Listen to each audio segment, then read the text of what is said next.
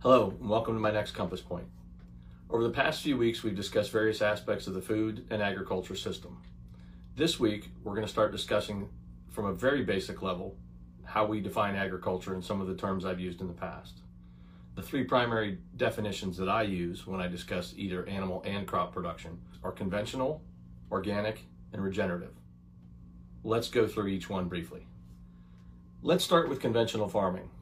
Conventional farming has comprised the majority of farms in the United States over the last 50 years. These farmers used the latest in agricultural technology, and specialization was the key. Get good at one thing. On the animal side, that meant one animal or one species per farm, and in crops, it meant two to three crops per farm. These farms were not limited to the types of equipment, fertilizer, pesticides, herbicides, or seeds that they could use. All they cared about was maximizing profits and yield per acre. On the animal agriculture side of conventional farming, these farmers use the latest in genetics, equipment, housing, medicine, vaccines, and methods to assure and maximize profitability, livability, and reduce risk and variability. Medicines and vaccines are used when needed and as necessary. Many of these are large farms with confined animals with barns and buildings designed specifically to house these production methods. Now let's talk about organic production. Organic production was developed in the last 40 to 50 years and took on a special prominence in the last 20 years or so. Most organic farmers and organic buyers believe that it's healthier for people and better for the planet. It was a direct reaction to the commercial and conventional farming systems in the past. The USDA has very, very specific rules and definitions for what makes something organic and how to maintain organic status. Limits are placed on crop inputs, fertilizers, herbicides, pesticides, and all other things in the process. Everything must be organically approved or certified.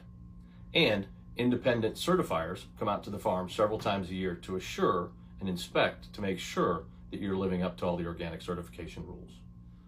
On the animal side of organic farming, these animals typically have access to the outdoors, pastures, and grazing. If you're a conventional farmer looking to transition to organic farming, that process takes about three years. In that interim period, you can't sell any of your products or animals as organic until you complete the process. This is a long-term costly investment. It's also typically raises costs for the products, the production, and higher prices at the store.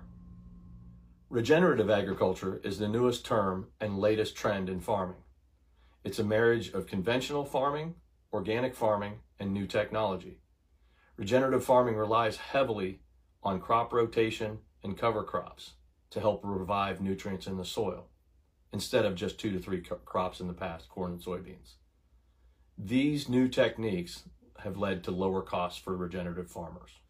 From the animal side of regenerative farming, we use different grazing techniques that help provide natural fertilizer, maximizing animal health benefits and movement, as well as soil and field health. These new techniques also help lower the farm's carbon footprint. Farmers can sequester carbon in their fields, reduce the use of fuel, chemicals, fertilizers, and pesticides. Regenerative farming is not as well defined or regulated as organic farming, but they do share similar goals and improved overall healthier production system. It does take some effort and time to transition to a regenerative system, but there is no limit for farmers on where and when they can sell their products. This gives farmers greater flexibility than they would have in an organic system. Regenerative farmers can adopt some or all of these techniques. It's their choice.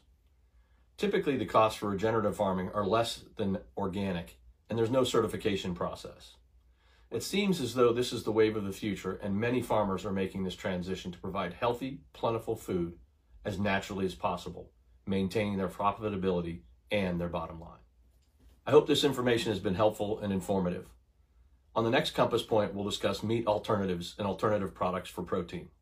As always, if you have questions, please reach out on our social media platforms. Thanks for your time, and I'll see you in the next Compass Point.